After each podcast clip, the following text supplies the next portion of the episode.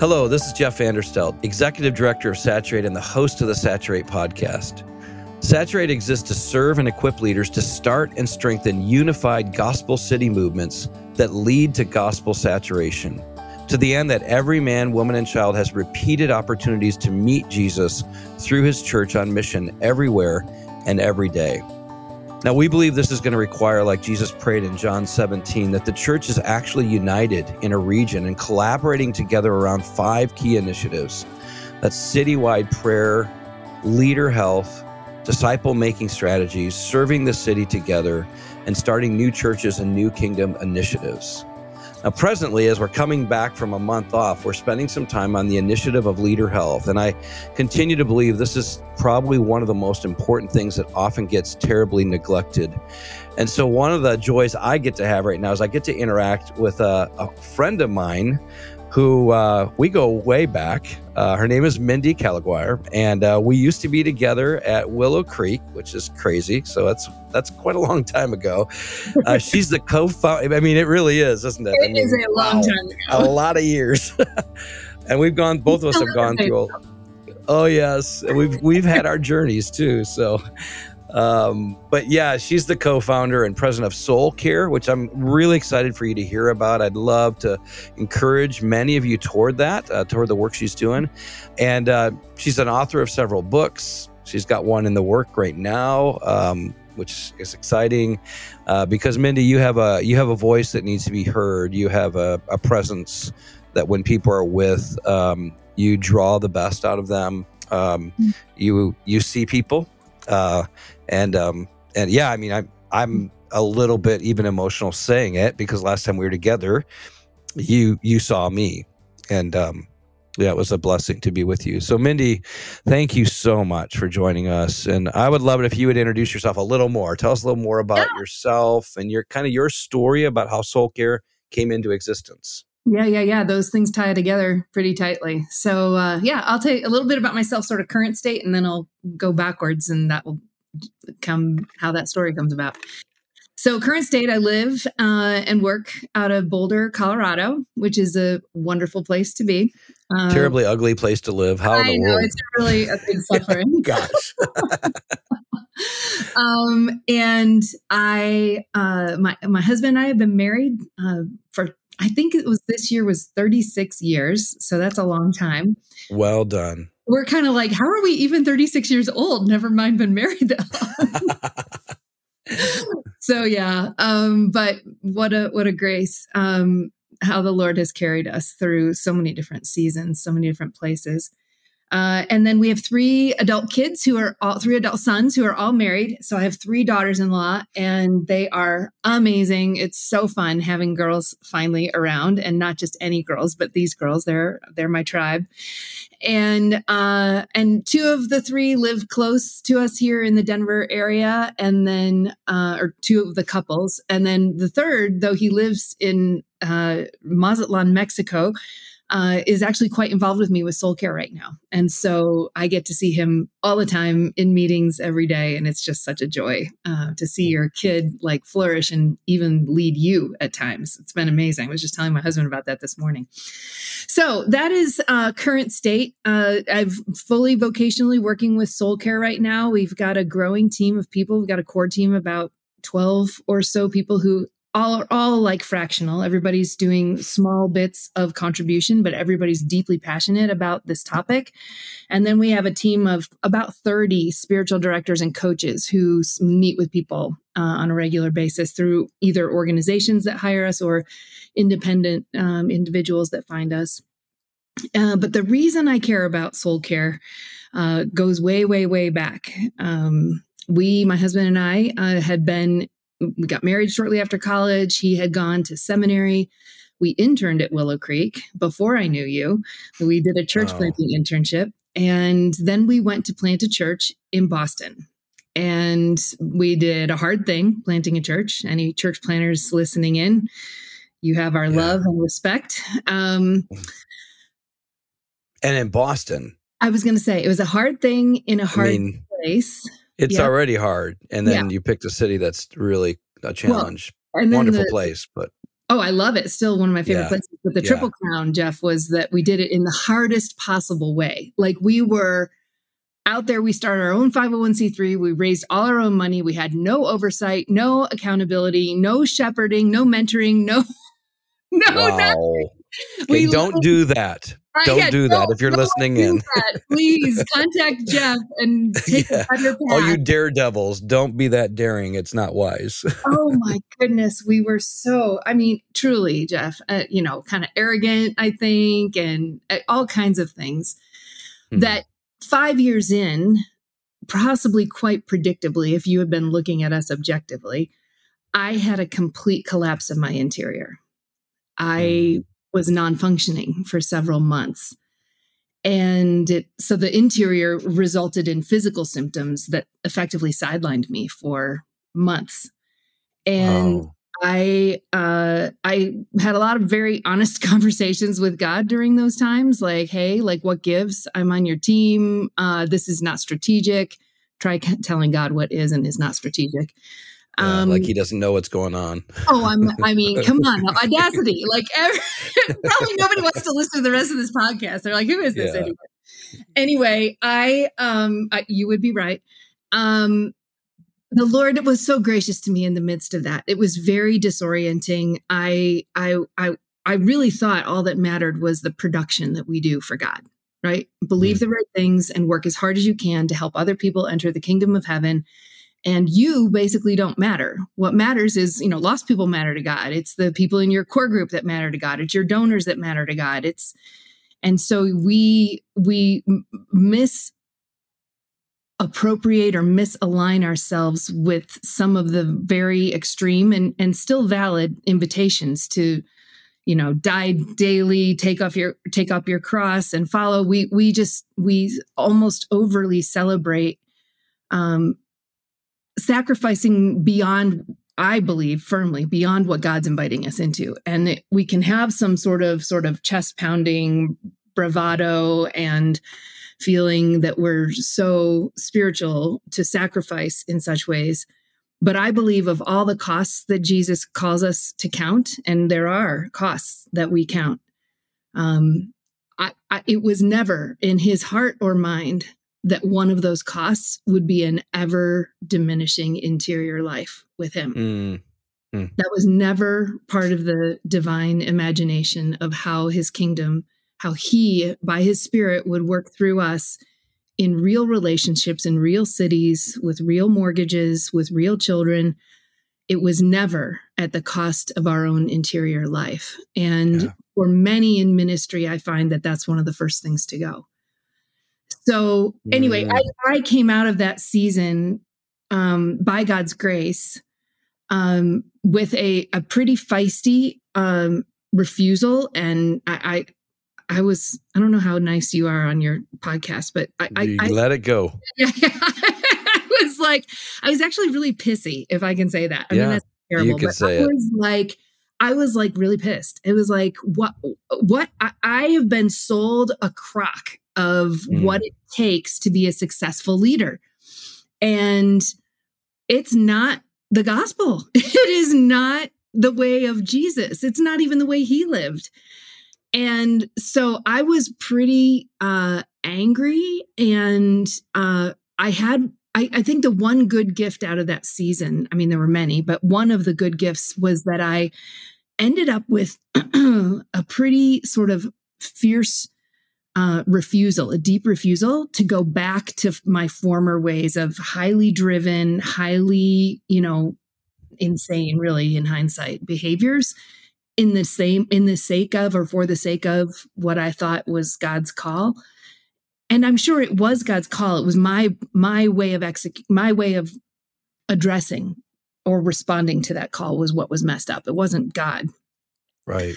but i um i came out with a pretty deep refusal and i was like i the only language i had around it was i needed to care for my soul. Like i finally thought i feel so responsible for everybody and everything but the one thing i am actually responsible for is my own well-being. Hmm. and my own deep life with god. And i need to stop being responsible for everybody else and figure out how to be responsible for this person, this woman, and let God do whatever he wants through me. I'm T- I, I was so this was the pissy side. I was like i'm so done being intentional strategic and harnessing my spiritual gifts. I was like i didn't want to hear any of that. It's like i'm going to build as deep a relationship with god as i know how. And frankly i realized i have no idea how. I know how to know good things about god and i know how to work really hard but i didn't know how to be with god Yeah. in in the moment by moment ways. And so um I came to believe that that caring of my soul was actually the one thing I was responsible for, and that through that, it, that if I could just sort of effectively take a swan dive into the depth of a relationship of intimacy, of real time connection with God, that He could do through me whatever He jolly well pleased. I was just done trying.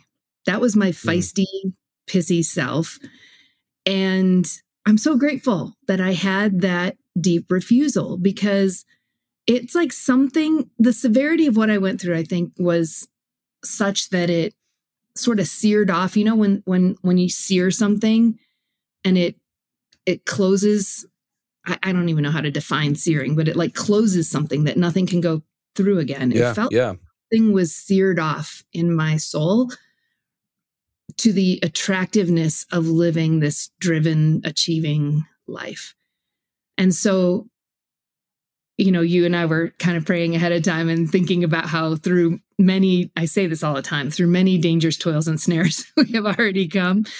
Um, Through many dangers, toils, and snares in the 27 or eight years since that collapse of my interior. Um, I am here to tell you when you arrange your life around the well being of your soul, you can still breathe Mm, and find rest. And you can be open to possibilities you would never have even been able to discern if you're in such a driven state. I, I promise you, the way of Jesus, which I will say is for me, caring for my soul in the midst of ministry, no matter how hard, no matter how whatever, um, is the path to life. And that's what we're invited into. Come on, people, we need life. yes.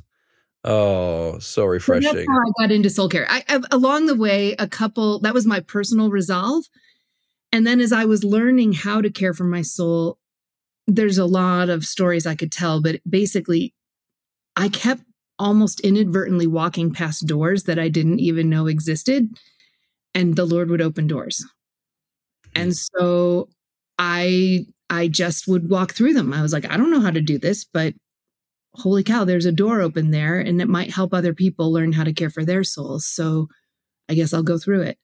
And it turned into creating little journaling product and I sold them into bookstores and then they went into beyond Christian bookstores. They went into secular chains and they sold through at Christmas time. And it's like there was there's always been this favor over this message that defies any reason. Like I'm not the most likely suspect to lead something like this. But the Lord just continues to say, All right, well, why don't you go work for John Ortberg for a little while at Willow Creek? I was like, What? Like, I, it, they approached me. Would I come and interview for a job? I was like, What? And then the Willow Creek Association many years later, and then in this in the wake of Reveal, and then I was through that brought into a big, huge tech company here in Boulder called Gloo that's doing a ton of stuff around the kingdom in really powerful ways. And, and so it's just been like one surprising journey after another. And then the pandemic hit, and it was like, I've always thought the soul was the most important thing, Jeff, but it feels like now everybody knows that our current ways of doing things are being exposed for the the broken Mm. parts in them. So anyway, I'll be quiet there. That was a lot. Oh, that's what I wanted. No, I wanted people to. There's so much gold in that, Mindy, though, because like, like you you know this. There's you know people of all ages are going to be listening. People of all stages are listening. Some are in that stage of like, well, it won't that won't happen to me. I'm gonna press through it. You know, and you're just like, please listen. Like, let's call it wisdom. 29. I was Oh. 29 Yeah. when I was puking my guts out so hard for months on end that I was hospitalized several times. I it was so disorienting. And I mean, I what a gift that that Yes, early in absolutely. my life, I before my third child was even born, I was ruthless.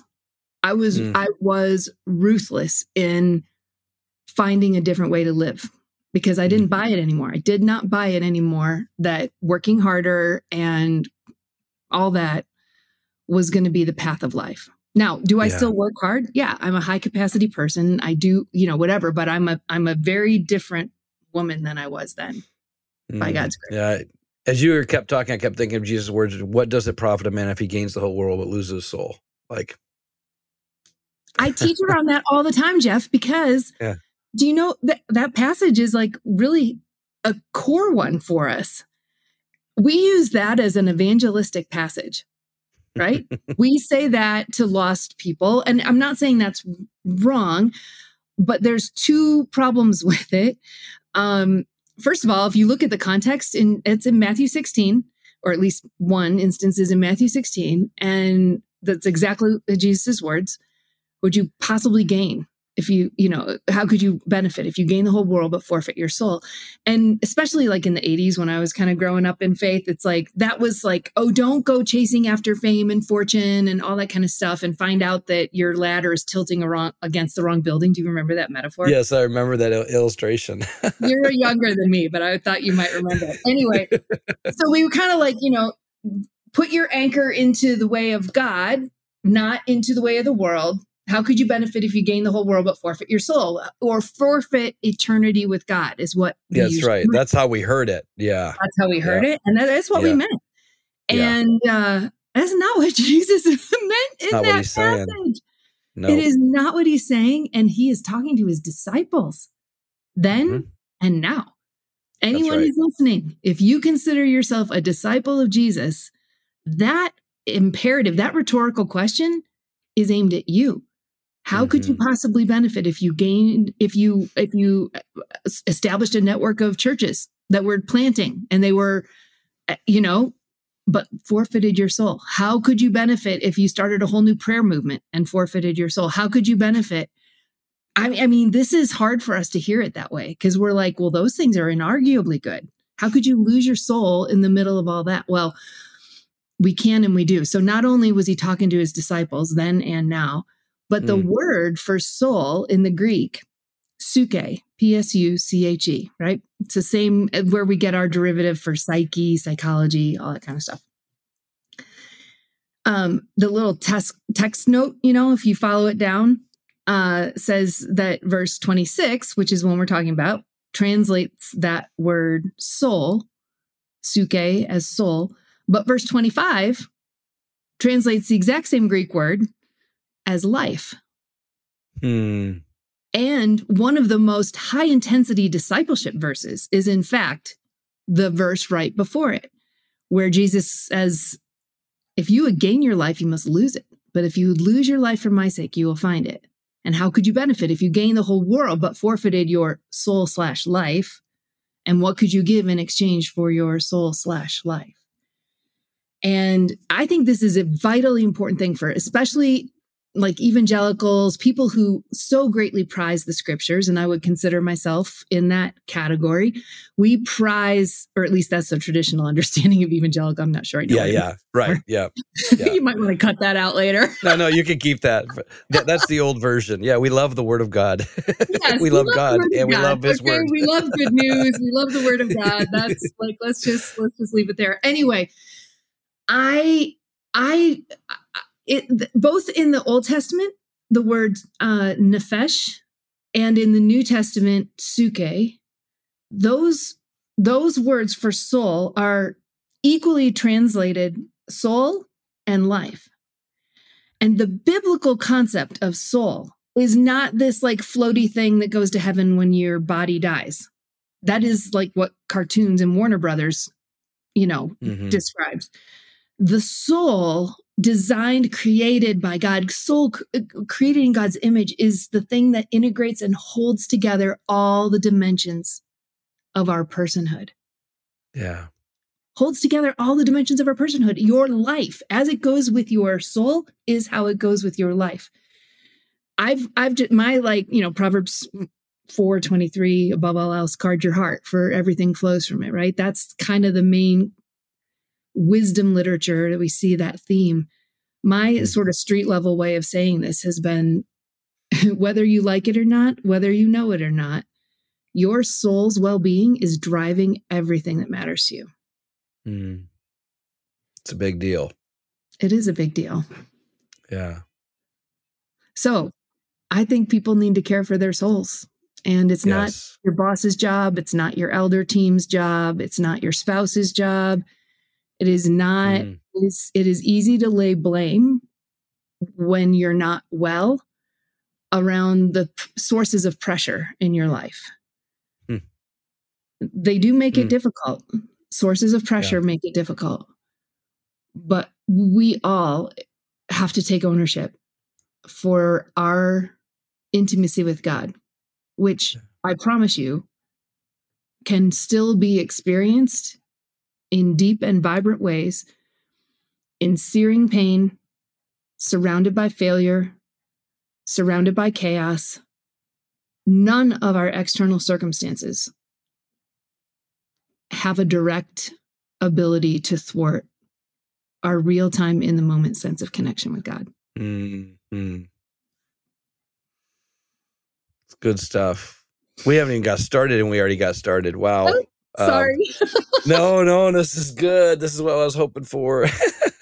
Love it. Oh, I'm so glad. I mean, th- that that's part of what I wanted to ask is like, okay, so how do you do that? What does that look like? And what, like, even for you guys, how are you mm-hmm. helping people take that seriously as an organization? Yeah, yeah a really fun um, sort of we're calling it a redemptive framework has emerged uh, in the last little bit and so it's really a concise way of explaining for anybody who's listening like all right so maybe i should take care of my soul but what does that look like? How do i what should i do?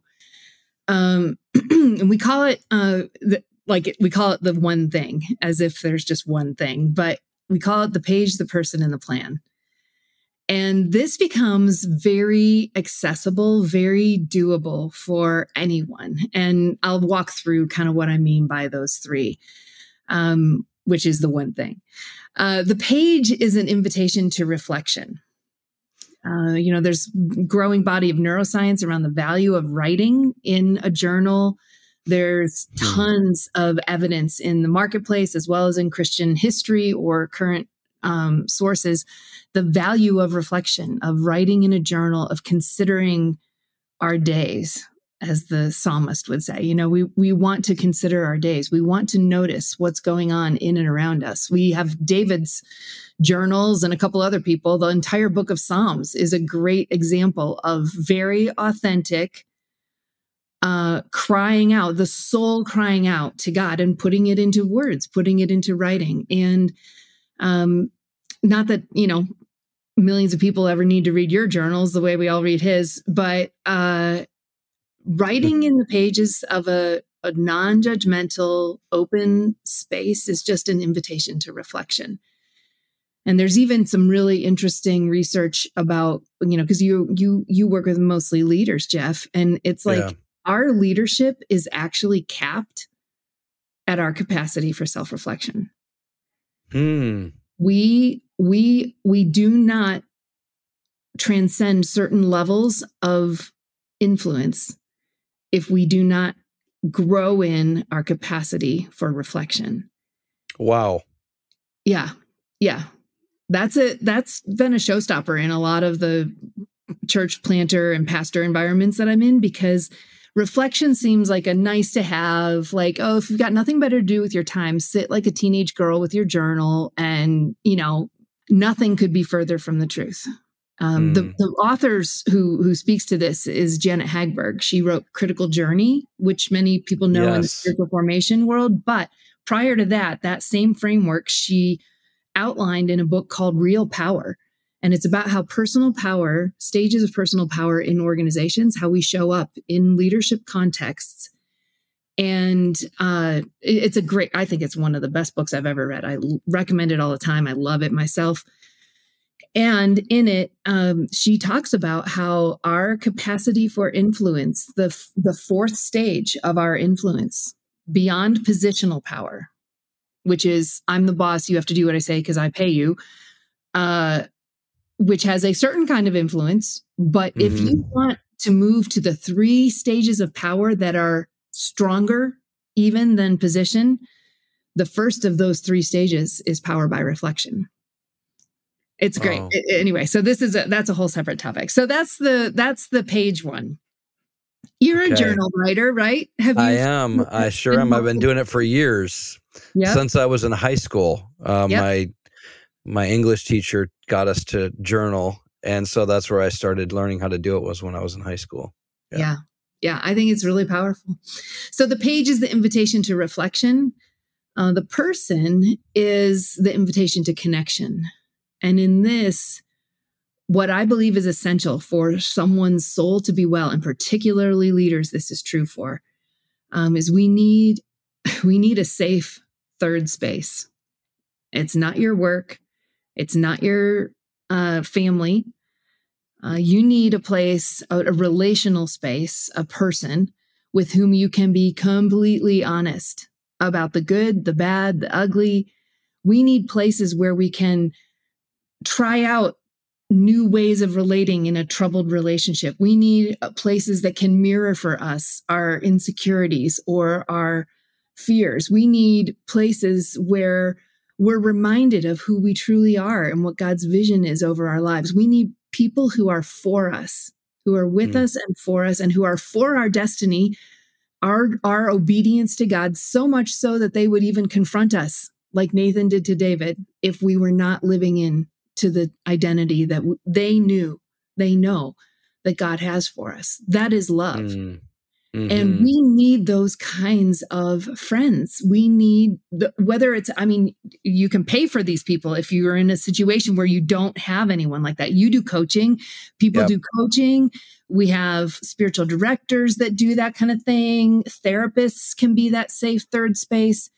Um, but so can ordinary friendships, peer relationships. Mm-hmm. The church planter mm-hmm. who's down the street, who has a different denominational hat on, can be a safe third space if we enter into a certain way of relating. And the gospel makes this possible. We the the life of God in you connects with the life of God in me. Larry Crabb wrote a lot about this stuff, yes. and he was right. Um, so that's the person. The, the page is an invitation to reflection. The person is an invitation to connection. And then the plan is really the invitation to intention.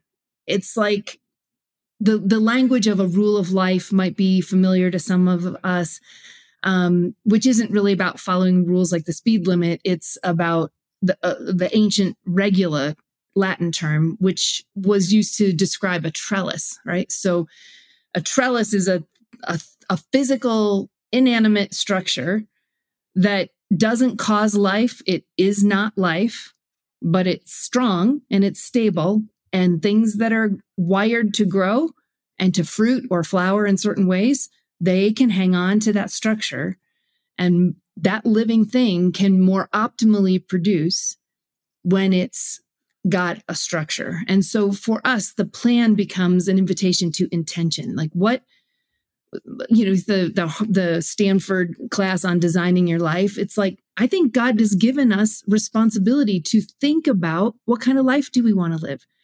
All mm. those dimensions of flourishing integrate in the soul. So the mind and the body the the will all these different parts of us the way we relate our relationships our vocational alignment our financial health all these things that we tend to think oh that's not spiritual. Well it's all spiritual to quote yes it is. you know yes. um so so that's our that's the one thing guys is the page the person and the plan. And uh we we're finding we have some online courses that go over that and a little soul care plan resource that people can get um, that walk people through that. But um, we're dead serious about it. We we're trying to say at Soul Care like nobody journeys alone. Like how do we mm-hmm. create any of our resources, any of our things that are always pointing people back to their own existing relationships or ours if we can be helpful, but I don't care where you find your person, you got to find your person. You got to learn how to journal. You got to learn how to sit quietly and let your mind slow down to the pace that you can write and see mm. how the mm. Lord meets you in that space. Mm. Anyway, that statement there alone, I think, is really key to, to slow down to the pace at which you can write. Yep. And in some ways, it's like I, I if people are listening, I want to go like, "Hey, don't just do it on your keyboard because some of you type faster than you than you slow. You can't slow down." And like, mm. I think that is the beauty of writing. Like I've always had a like a, a physical journal, and then I've switched to a reMarkable, but I'm still writing. Yep. You know, the tablet, but I'm still writing in it. I'm not typing in it. I don't want to be able to type because when I type, I go faster sometimes. Yep. And I I think that's a huge yeah point. Yeah.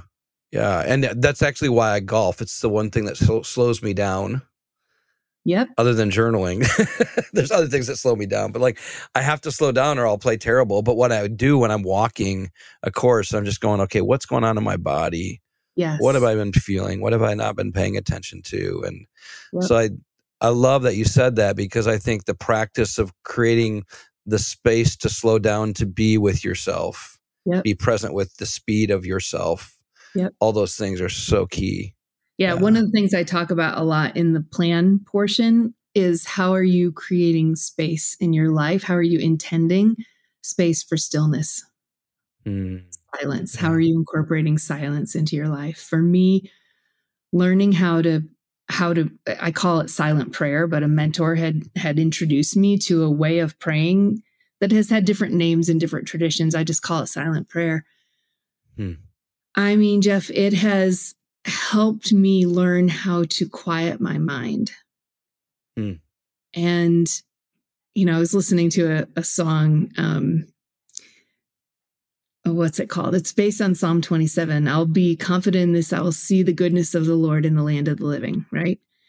Yeah. And one thing, you know, will never change. He, he, he, he, whatever he says he will do is, I'm butchering the lyrics, but that's the song. And it calls to mind, well, like, God, what have you actually said? I was thinking about this this morning. It's like I I I'm on a lot of adventures that I think are aligned with what God's inviting me to, but I can't say I heard a voice from heaven, right? I mean, those are pretty rare in my life anyway. And and it's like as I was as I was kind of praying through that, like what is a promise that I know you will always keep? And what came to mind is um Isaiah 26 and verse 3, where uh, Isaiah, under the hand of God, writes, um, He will keep in perfect peace those whose minds are steadfast, for they trust in Him. And I was like, oh, oh yeah, that's right. I I'm going to anchor there that you will keep that promise. That you mm. will keep my mind in perfect peace, which I learned from the Bible Project guy, um, Tim Mackie. Mackie? Yep, yeah. Is the only time that phrase is used in the entire scriptures. The perfect peace is actually shalom, shalom, the perfect version of shalom. So if you can mm. imagine the ultimate flourishing, the ultimate, again, circumstances might be hard, although I think it does point to circumstantial blessing as well, the concept of flourishing and shalom. But lived experience tells me, even in hard times, the mind being kept in perfect peace, in shalom, shalom, is possible when we anchor it into the reality of God right here, right now.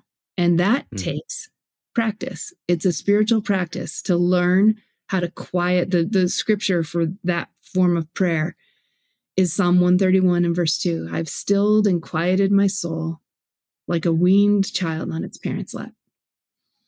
And by the time I first met you, and these many years later, since since my crash, really, when that mentor introduced that form of prayer to me, that's been my way of life mm. for so mm. many years. And I'm I, I would commend that to anyone as one of the ways that you can care for your soul.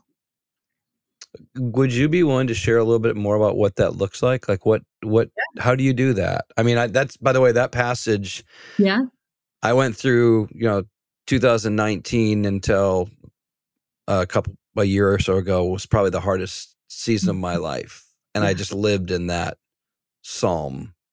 Really? Like, okay. Oh yeah. How so did it just- come to you?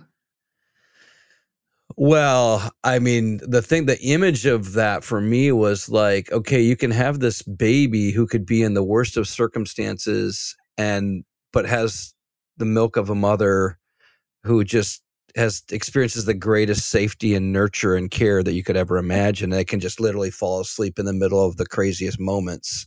Yep. And that was my, that was like, Lord, help me just to, to find Oh, that space that. with you. And so it was, it was it was getting away like getting space to be quiet with the lord it was letting the lord speak to me and whatever like and again not audible voice but like bring those passages of scripture to Mhm. me uh inviting the spirit just to go like i want i want in a sense i want that true experience of refuge Yes. like i want real shelter from the storm like can you do that for me Amen. and uh and i did experience that remarkably um Yep. and Yep.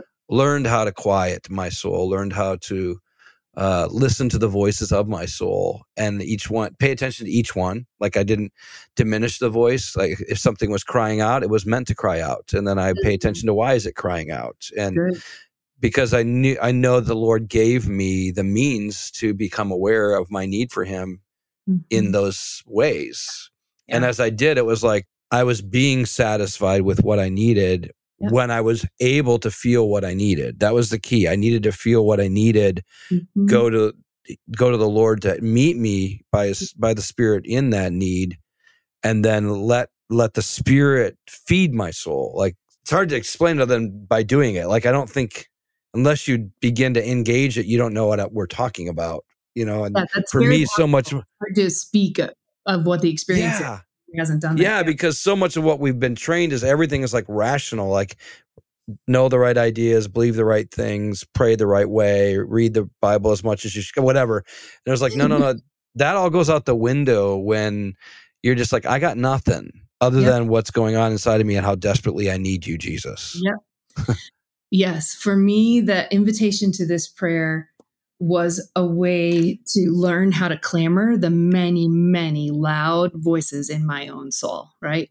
Mhm. And yeah, yeah. and and and to learn like you- you're talking about there's ways to and times where we need to give them their voice and that's an Yeah. important part for me a lot of it was learning to just let go of my words which so Hmm. much of us in leadership like everything's about your words you're teaching you're casting vision you're recruiting volunteers you're raising money everything's about our words and we become i believe overly dependent on our words Oh, and yeah. to enter into a practice that is wordless like the definition that was given to me for this form of prayer was a wordless way of resting in the presence of a god with an attitude of openness contrition and longing Oh, and wow. even just when i say the when i remind myself that definition i can feel a stillness start to come oh, my me. body felt it as you said it. I was like, a wordless way of resting in the presence of God with an attitude of openness, contrition, and hmm. longing. And we use, I've I've been using almost like a mindfulness technique. It's like I, I identify a word or phrase. And for me, I choose different ones all the time. It's part of the practice for me is to think about what's my current longing? What is my current desire for God eh, or in my life? And is it for healing? Is it Jesus? Is it mercy? Is it power? Is it breakthrough? Is it whatever is my current longing? Um, I let that word, I sort I usually write that in my journal. Like I just note whatever the the the day's word is. And then I I like to enter into silence where I'm like letting the interior of my soul become like a still body of water, which Hmm. usually it's pretty turbulent, right? It's like a mountain stream crashing fast down the hill. But in this form of prayer, it's like, how do I let those waters become still? And Hmm. as my mentor said, as if the breath of God could blow across it, you would see the ripples, right? That oh, wow. that's still. And and and and stay there in a wordless you know this is not a practice you can do like at starbucks like you can journal at starbucks you cannot do silent prayer or whatever is your coffee shop locally i i need to be in a place that has actual silence and and enter into the silence and be mm. let the interior waters become still and then usually a few microseconds into that stillness I'm worrying about a thing, I'm I'm solving a problem in my head, I'm arguing with somebody. And I have to as soon as I realize that I my head is my mind is gone, my body's still still, my mouth is quiet, but I'm I'm full of words. I'm full of words. And it's like, mm. no, no, no, this time is about breath or whatever that word was. And I allow that to bring my attention back to stillness and I'm not saying words to God, I'm not listening for words from God. I am literally letting my mind be still. Now, I don't recommend like opening your mind to the universe. Like that's generally kind of a bad idea. But this I think of as a very Trinitarian protected. And that imagery from that psalm is what holds me, right? It's like you said. And it talks about a weaned child, actually. Yes. And and so to be an older child who is there for the sake of relationship and who has who has intentionally stilled and quieted their soul. I mean, this has been, I believe, one of the most transformational practices in my life. Mm-hmm. And I believe it's a silent assent or permission giving to say to the Lord, at a level below words, have your way in me. You know what needs to change. You know what needs growth. You know what, no, what needs healing none of those things need to go through my logic or reasoning for me to be okay for you to have your way in my interior world. Have your way. So good. So that's how I practice that. Oh, wow. usually Thank I set a timer that. for like 20 minutes do you have a place like where you around your home or do you go someplace you know we've had so much turbulence since the fires came through here last year that my sense of place the room i'm in right now feels more like a place but this isn't usually where i am first thing in the morning okay but the the cool thing jeff is that it's like this practice goes with me in any hotel room wherever i am at home up here on the ranch anywhere it almost like becomes my place with God no matter where I am. It becomes mm. that place to retreat. Well, I was going to ask, what do you what do you think are the leaders need the most? And I think you just answered, might have answered it. mm-hmm. yeah. I mean, friends, it can be terrifying to let go of your words. Mm. You're used to being in charge. You're good at it, and that's that's yeah. to be celebrated and blessed, not not reviled in any way but you need for the Lord to hold you in spaces where you're not in control. And there is healing available that you don't even know you need. Mm. And I believe God is releasing a wave of healing into the body of Christ. And he will not bludgeon us over the head with it. But I think when we make ourselves open we don't bring a lot to the table. We're not bringing like achievement to the table. We're bringing yieldedness, openness, the contrition, the longing. But I believe God wants to meet every single person mm-hmm. with a wave of love, of healing, of power to do for you what you cannot do on your own, which is probably a lot longer list than you want to know. Mm-hmm. I feel like I want to do two or three sessions with you now. I'm right here anytime, Jeff. I know. Oh, thank you. Wow. Um, guys, we're kind of running out of time. I want to do like another full episode. Maybe we, can you will you be willing to come back in the future? Oh my gosh. Serious. Always. Like Always. this is so rich. It's an like. It's an honor. I didn't even need to guide this conversation because I just felt like it took us where it needed to go. So. Well, I just want to celebrate and commend. Uh, thank you for what an honor to join you and your community here that you've been cultivating and building for many years. You are carrying um, a very important message, and you have a unique ability to bring it. We talked about this when when yeah. we were last, yeah. yeah. And um, I just want to celebrate and champion that as much as I can, Jeff. I think your work among leaders and in cities is vital. We need a fresh vision. We need fresh ideas. We need fresh ways of being the people of God in a community. And I believe you've got some of the most compelling ways of thinking about that and helping leaders move into that. So I just mm. however I can support you. You know my my goal is to is to lift up what you're doing and be mm. supportive to it and um and and to be supportive to you as a friend, of course. So yeah, I'll come every week, whatever you need. oh my goodness. well, I am so thankful for you and um that you got pissy. that you said, I'm not doing that again. Let's not go back that way of, of well, living. It, it was kind of like in AA, it's like hitting rock bottom. It's like That's right. I the appeal of that, it's like I might as well have been stoned out of my mind and like sleeping in the gutters and realizing yeah. because that's the equivalent of it. When mm-hmm. you're driven and you're living out of that angst and deep lack of joy or love or any of that, you might as well be mm. sleeping in a gutter with heroin. I mean, it is not, yeah. oh man, I'm overstating things, but that's how it feels. I don't think you are because I, I think, I think there's like a religious addiction, you know, for a lot of leaders. And even that you start at the beginning, like this martyr complex that we've taken passages of scripture and we're like, okay, I'm going to, I'm going to destroy myself for the kingdom of God. And it's like, that doesn't give him any glory whatsoever and that's not what he created you for. No. Like he he came to give life life to the fullest abundant life eternal life. That's not life after death. That's an entirely new kind of living. Now. Yes right now. So people, man. this is what the lost world needs. Absolutely. we need exemplars of people who carry inner peace. Yeah. People who have courage people who can love people they don't agree with. Yes. Please help us on that one, Lord. Oh. Please, oh. God. Like that's what a watching world, I think, would be primed for revival.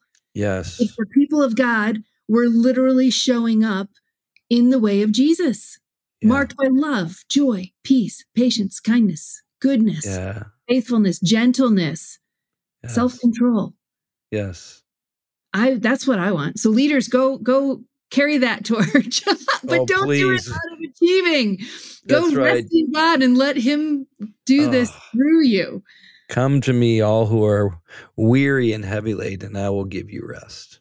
Yes. Learn the unforced rhythms of rhythms grace. Of grace. Yes. You will recover in your Peterson's. life. Oh. That's the I'm using that phrase so for the good. God willing, I think it's the the title of what this new book will be. Oh. And it's it comes from that Matthew 11 to recover your life.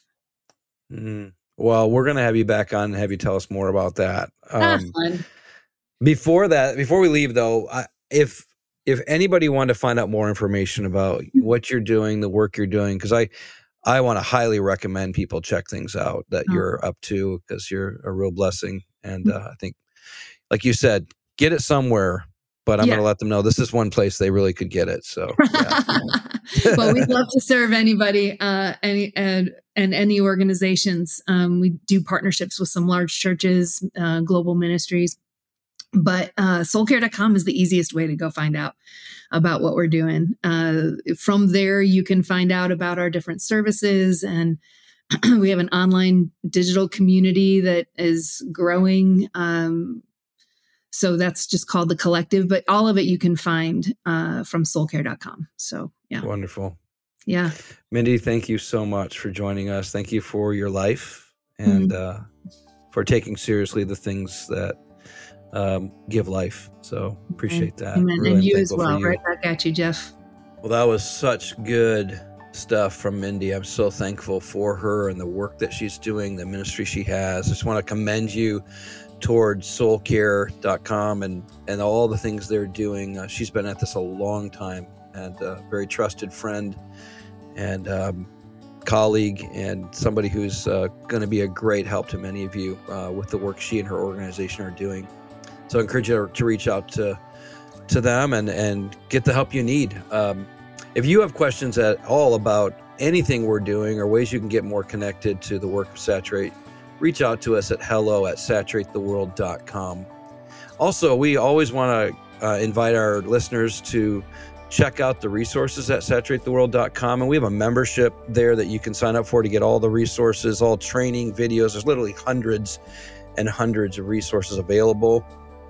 Um, because uh, we have to pay for these things to get done, we we it is a subscription based service that you pay monthly for, but we'd love to offer a two week uh, trial for you if you're interested.